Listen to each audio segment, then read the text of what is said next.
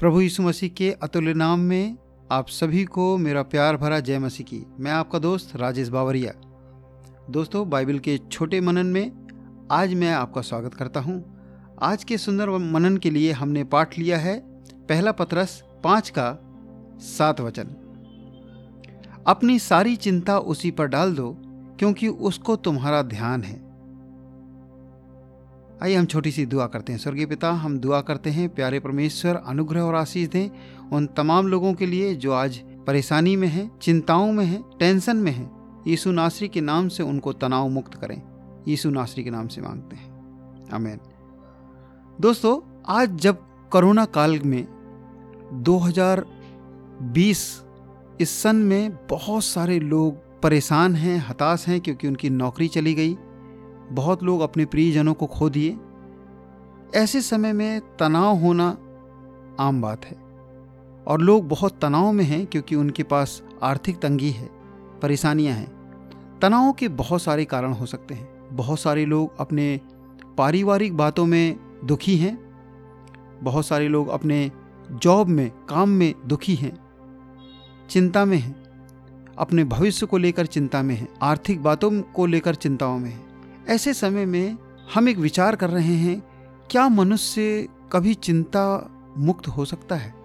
क्या कभी कोई टेंशन फ्री जीवन जी सकता है? बाइबल क्या कहती है?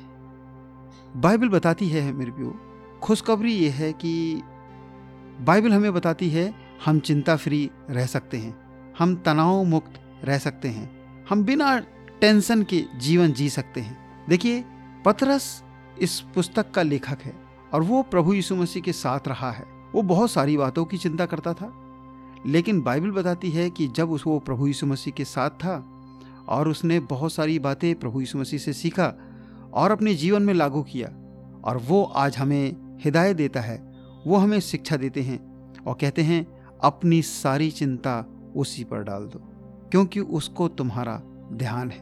प्रियो, आइए हम प्रभु यीशु मसीह पर विश्वास करें।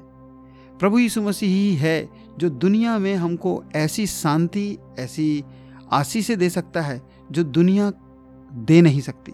पूरी दुनिया हमें ऐसी शांति नहीं दे सकती। फिलिपियो की पत्री चौथे अध्याय में संत पॉलिस इस प्रकार से कहते हैं, प्रभु में सदा आनंदित रहो। मैं फिर कहता हूँ, आनंदित रहो। तुम्हारी कोमलता सब मनुष्यों पर प्रकट हो, क्योंकि प्रभु निकट है। किसी भी बात की चिंता मत करो। परंतु हर एक बात में तुम्हारे निवेदन, प्रार्थना और विनती के द्वारा धन्यवाद के साथ परमेश्वर के सम्मुख उपस्थित किए जाएँ। तब परमेश्वर की शांति, जो समझ से परे है, तुम्हारे हृदय और तुम्हारे विचारों को मसीह यीशु में सुरक्षित रखेगी। प्रियो, ये सातवां वचन मैं आपके लिए फिर से पढ़ना चाहता हूँ। ध्यान से सुने, तब परमेश्वर की शांति, तब परमेश्वर की शांति। कब? जब हम उपरोक्त बातों को पूरी करेंगे। वो क्या बातें हैं? वो बातें हैं, परमेश्वर के सम्मुख चिंता ना करना। प्रभु के सम्मुख सारी बातों में धन्यवाद देना। हमें सारी बातों में परमेश्वर का धन्यवाद देकर प्रारंभ करना चाहिए। अपनी सारी चिंताएँ उस पर डाल देना चाहिए। प्रभु यीशु मसीह में यदि हम आनंदित होते हैं, निसंदेह वो हमको एक ऐसी शांति देते हैं जो हमारी समझ से परे है। हमारे सारे काम बनने लगते हैं। हमारे सारी चीज़ें अपने आप लाइन में आने लगती हैं।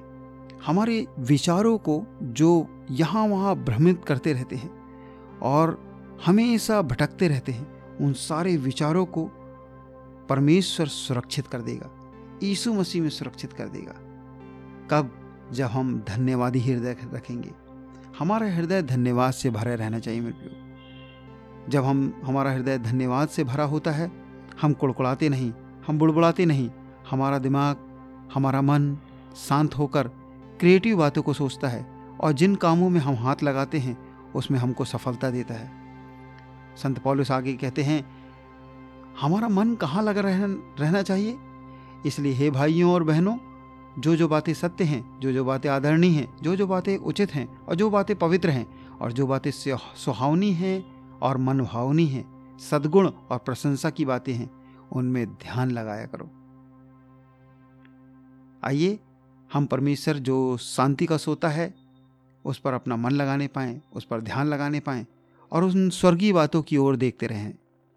परमेश्वर आप सबको आशीष दे, एक शांतिपूर्ण तनाव मुक्त जीवन जीने के लिए आपको सहायता और मदद करे ईसु नासरी के नाम से। आमेन।